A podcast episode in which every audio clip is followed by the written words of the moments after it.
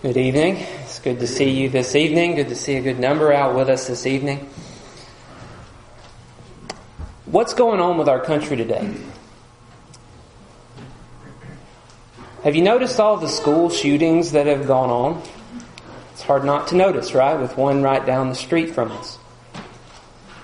Have you seen all of the sexual assault accusations against those celebrities that maybe at one time we respected? Against politicians and, and the uh, corruption that's in the politicians today with all the uh, taking of money and support from lobbyists to support their campaigns, using that to make their decisions about what's going to be right and just in our country. Racial discrimination is still rampant in our society with oppression and discrimination causing division and oppression. Human trafficking is going on in our country. Drugs are still everywhere. Addiction is rampant. Our children are being affected by it. Abortion is commonplace. We have no value for human life. The sexual sins in our society are celebrated.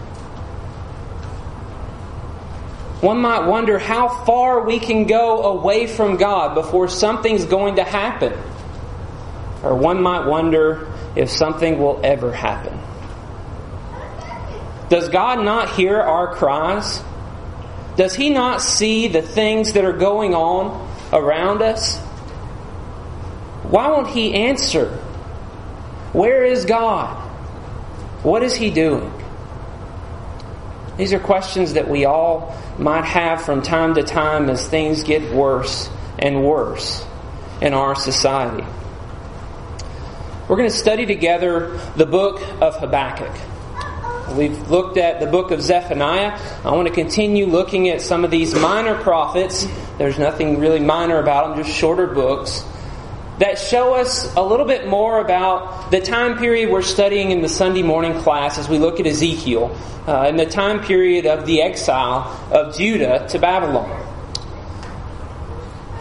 I'd like to start out by noticing how Habakkuk feels the same way that we do in our society as he is living in his society. The first four verses of this book. The oracle that Habakkuk the prophet saw. O Lord, how long shall I cry for help, and you will not hear? Or cry to you, violence, and you will not save? Why do you make me see iniquity? And why do you idly look at wrong? Destruction and violence are before me. Strife and contention arise. So the law is paralyzed, and justice never goes forth. For the wicked surround the righteous, so justice goes forth perverted. In this text, we see the prophet Habakkuk questions God. He asks, How long? Why am I crying to you and seeing all this iniquity and all this wrong that's going on around me?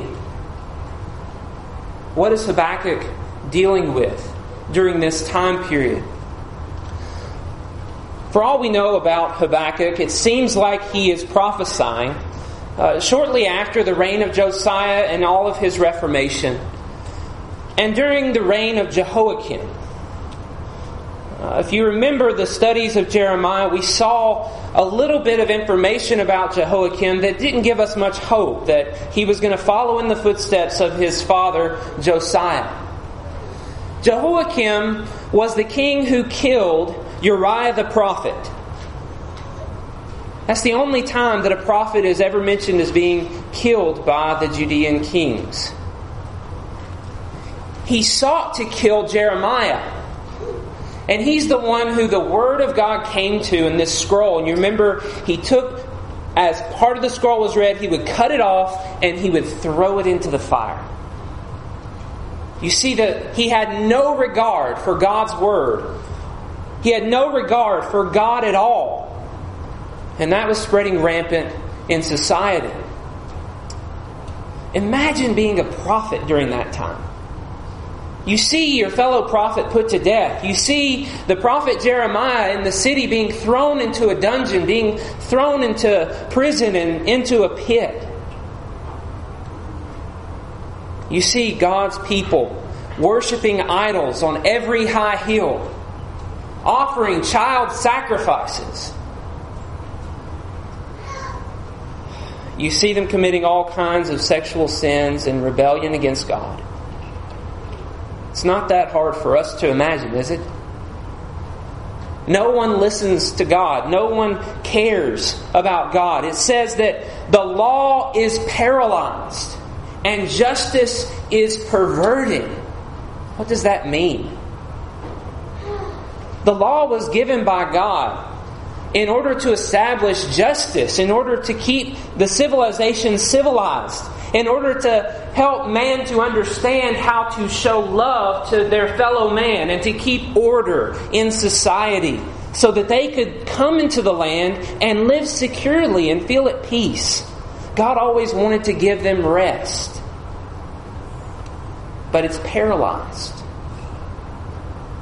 Some decree has come out by some uh, officers, maybe even the king himself, that just overlooks some of the law so that no one listens to it or does what it says. And those who go about raping people get away with it.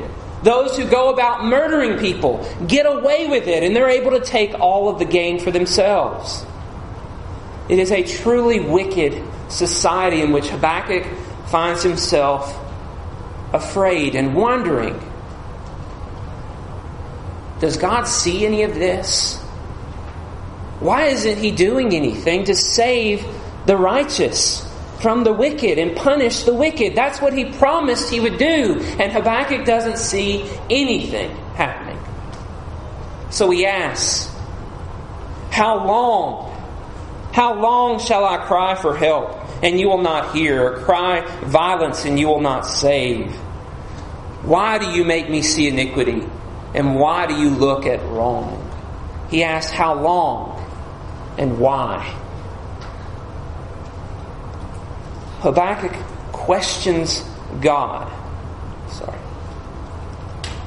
And he wonders, what is God doing? Isn't this amazing to us? That God's own prophet is wondering, what is going on? How can this continue? Why haven't you responded in judgment? As you keep reading, verse 5 Notice that it doesn't even transition. God just starts talking. Look among the nations and see.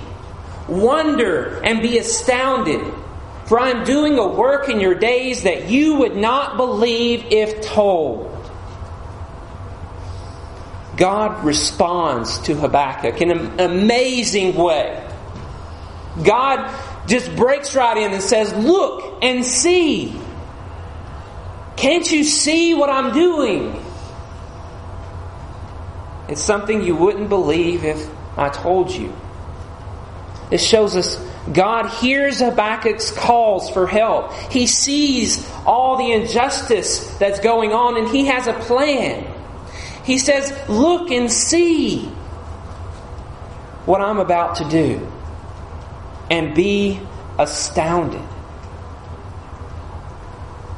Isn't it amazing that God's own prophet looks at everything that's going on and he doesn't think that God sees what's going on or that he's willing to act or do anything. But yet God reveals to his prophet, I see everything that's going on.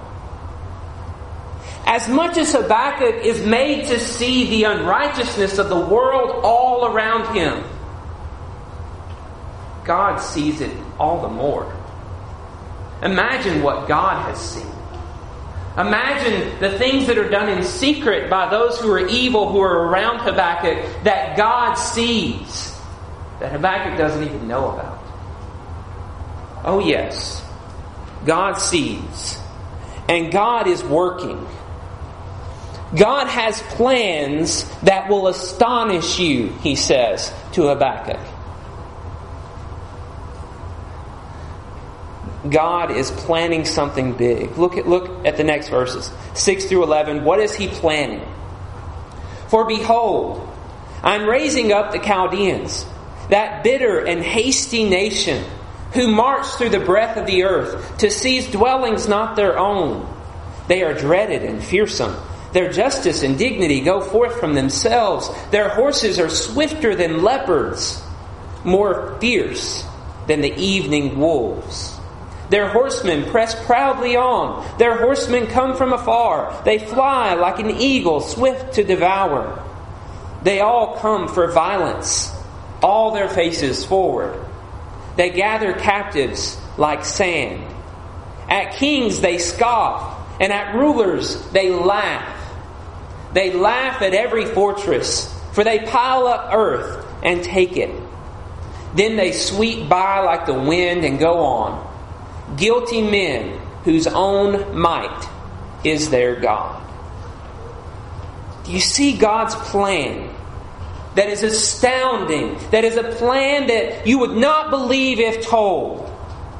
Is that He will raise up the Chaldeans. How is that astounding? The Chaldeans the Babylonians are awful. This is a much more wicked civilization than Judah is. He calls them bitter and hasty. They have no care about diplomacy or being civilized as they come in and they sweep across the earth, destroying. The text tells us that justice and dignity go forth from themselves. They decide what is just and what is right based on what they want to be just and right as they're moving through and annihilating everyone in their path. And they have no care. They have no concern for human life whatsoever. It, it even gives us the impression that they enjoy it. They're laughing as they go, scoffing at kings, scoffing at fortresses, piling up dirt and overtaking those places, and continuing on. The picture is of them sweeping through like a wind and just destroying and taking captives along the way. God says He is doing this. He is going to raise up the Chaldeans. And that is astounding. A more wicked nation than Judah. This is God's way of establishing justice. Habakkuk wants to know how God is going to make things right Whenever all around him in Judah he sees wickedness, he sees violence, he sees injustice. God says, I'm going to fix that. I'm going to send a wicked, violent, unjust nation, and they're going to give them a dose of their own medicine. This is God's righteous judgment. The nations were amazed at God saving his people out of Egypt and bringing him, bringing them into the promised land. And now the nations will all be amazed at God taking his people, punishing them, and removing them in captivity to the Babylonians.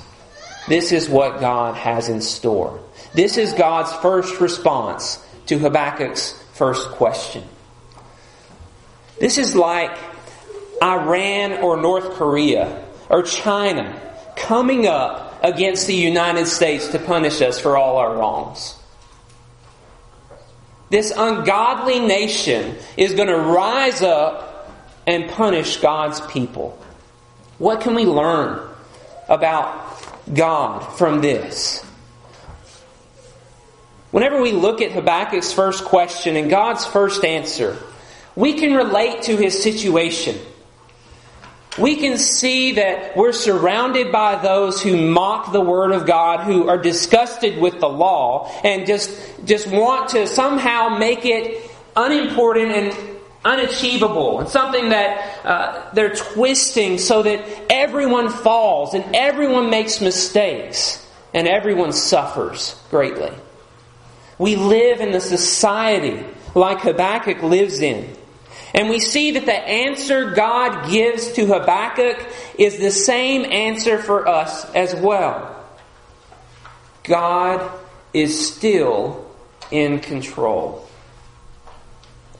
God sees all the violence, He sees all the injustice, He knows what's happening, He knows what's going on, and He has a plan for something to do about it. He is working something that you would not believe if it was revealed to you. He always does. He always has. We learn two very important lessons from this very first question of Habakkuk. Number one, God is not idle. God is not idle. Habakkuk asks, Why do you idly look at all of this violence and injustice, and God shows very clearly, I'm not idle. I see it all. I know what's going on, and I'm doing something about it. Isn't it interesting that Habakkuk can't tell? How many people get really discouraged about the fact that they don't know whether God's doing anything or not? It's not prevalent, it's not obvious to them. They expect some kind of a sign from God, or else God's not even there, and He must not be doing anything. But here it shows very clearly. It's as though God is answering this question once for all.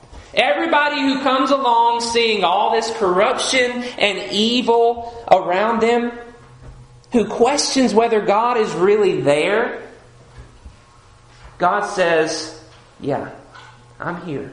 I see it all. I understand what's going on. And I'm planning something. But also, we see God is patient. You wonder about this, right? As, as we see all this evil in the world, God is, is not acting immediately to the sins that are going on. The fact that God is patient means that sin is going to continue. It's inherent. It has to happen, right? There's no way for God to allow time for repentance without allowing sin to continue. The two can't happen at the same time. So instead of us seeing God as one who is going to strike or else he doesn't exist at all, we should see him as one who is patient and allowing time for repentance. He wants all men to come back to him and be saved. This text shows us, as the New Testament shows us, that God is at work in the lives of those who are his people. God's always been in, in work. He's always doing things for his people. This is not a God who is on vacation or a God who is asleep most of the time. This is not a God who doesn't care enough to lift a finger to help those who he loves. God is working for us. The New Testament tells us this over and over again. In Romans 8 28, and we know that for those who love God, all things work together for the good for those who are called according to his purpose. God is working. God is active. You may not see it. You may not be able to perceive it, but we have assurances in scripture that he is working. He is doing things that we would not believe if we were told. The working of God is not something that we can easily perceive and, and, and come to understand because we are so finite. But He is working. Another text that provides us huge encouragement with God working is Ephesians chapter 3, verse 20, where it says, Now to Him who is able to do far more abundantly than all that we ask or think, according to the power at work within us. To him be glory in the church and in Christ Jesus throughout all generations, forever and ever. Amen. God is not just able to do what we can think of God doing. God is not limited by our limited minds of what we could possibly come up with that God could possibly do in order to fix things in our society or in order to fix things in our very lives. God is able to do exceedingly abundantly above all that we ask or think. According to the power at work within us. God has intentions for us to be the source of His working, to be the conduit of His works on, in this world. We are created to be His workmanship for good works. And He works through us in this world. God is at work. God is not idle. The second thing that's revealed to us in this book is that God hears us. God hears us. Habakkuk is saying, How long shall I cry out to you for help and you not hear me? You not listen to me and, and respond. But here we see God hears everything that's going on. He knows all about it. He knows the suffering of the righteous.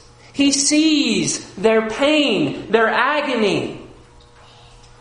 He has even experienced it himself, and he knows what it's like and what we're going through. We don't worship a God who can only take one call at a time in prayer. We worship a God who hears all of our prayers, every one of us. He knows every single He knows the number of every hair on our head. He knows everything in our in our hearts. And he hears us when we pray. But don't don't we doubt the effectiveness of our prayers? When we don't see God respond, don't we feel like Habakkuk? How long? Why is this still going on? God shows us in this text He hears, He knows, and He's working. And we can count on Him. We can, we can trust in Him to do what is best for us. The New Testament, Jesus shows us that God is here to help us. He hears us and He wants to help us. In Matthew chapter 7, Jesus said on the Sermon on the Mount, Or which one of you, if his son asks him for bread, will give him a stone? Or if he asks for a fish, will give him a serpent? If you then, who are evil, know how to give good gifts to your children, how much more will your Father who is in heaven give good things to those who ask him? Can you imagine a father who refuses to listen to his children, who ignores their pleas for help, who ignores their cries? God, God clearly shows us through the words of Jesus I'm listening and I'm giving good things to those who ask me. God sees, God hears. We can trust Him we can pray without ceasing and put every care on God. In this first introduction to Habakkuk, the question and answer that, that the book starts with, we see that God was working to correct what was wrong in Judah. He's going to raise up the Chaldeans, something that Habakkuk would never have believed if he was even told. And we see that God's always working. He's always worked. Since the beginning of mankind, He's always worked to help with our most pressing need of all redemption. God has worked since before the foundations of the world to bring about our salvation in Christ. And through Him, we can find our hope through him, we can find that there is a God who loves us, who cares about us, who hears us, who has compassion on us, who has experienced our hardships, experienced our sufferings, experienced the violence and injustice of the world around us, and who has set up a man to be king over us, to be our high priest, to offer us a sacrifice that allows us to have a relationship with God. God has demonstrated His own love for us, that He cares for us. Even when it doesn't seem like He hears us, He hears us. Even when it doesn't seem like He's working, He's working. He's patiently working to draw all men to Him. Do we doubt God? Do we doubt His working? Are we willing to lay our cares before Him? God is desiring for all men to understand His ways are higher than our ways. His thoughts are higher than our thoughts. And instead of relying on our ways and our thoughts, to trust Him, to look to Him, to rely on Him, and to trust Him. I like to end with a passage in Isaiah 55, verse 6, beginning. Seek the Lord while he may be found. Call upon him while he is near. Let the wicked forsake his way, and the unrighteous man his thoughts. Let him return to the Lord, that he may have compassion on him, and to our God for he will abundantly pardon. We serve a God who loves us, who cares for us, who seeks us. We need to seek him too. We need to desire him and to follow after him and do his will. If there's anybody here this evening who has not obeyed the, the word of God, who has rejected it, and now desires to turn to God and be faithful, God is calling for you to come to make a change, to put your trust in Him and rely on Him. If you need to do that, please come as we stand and as we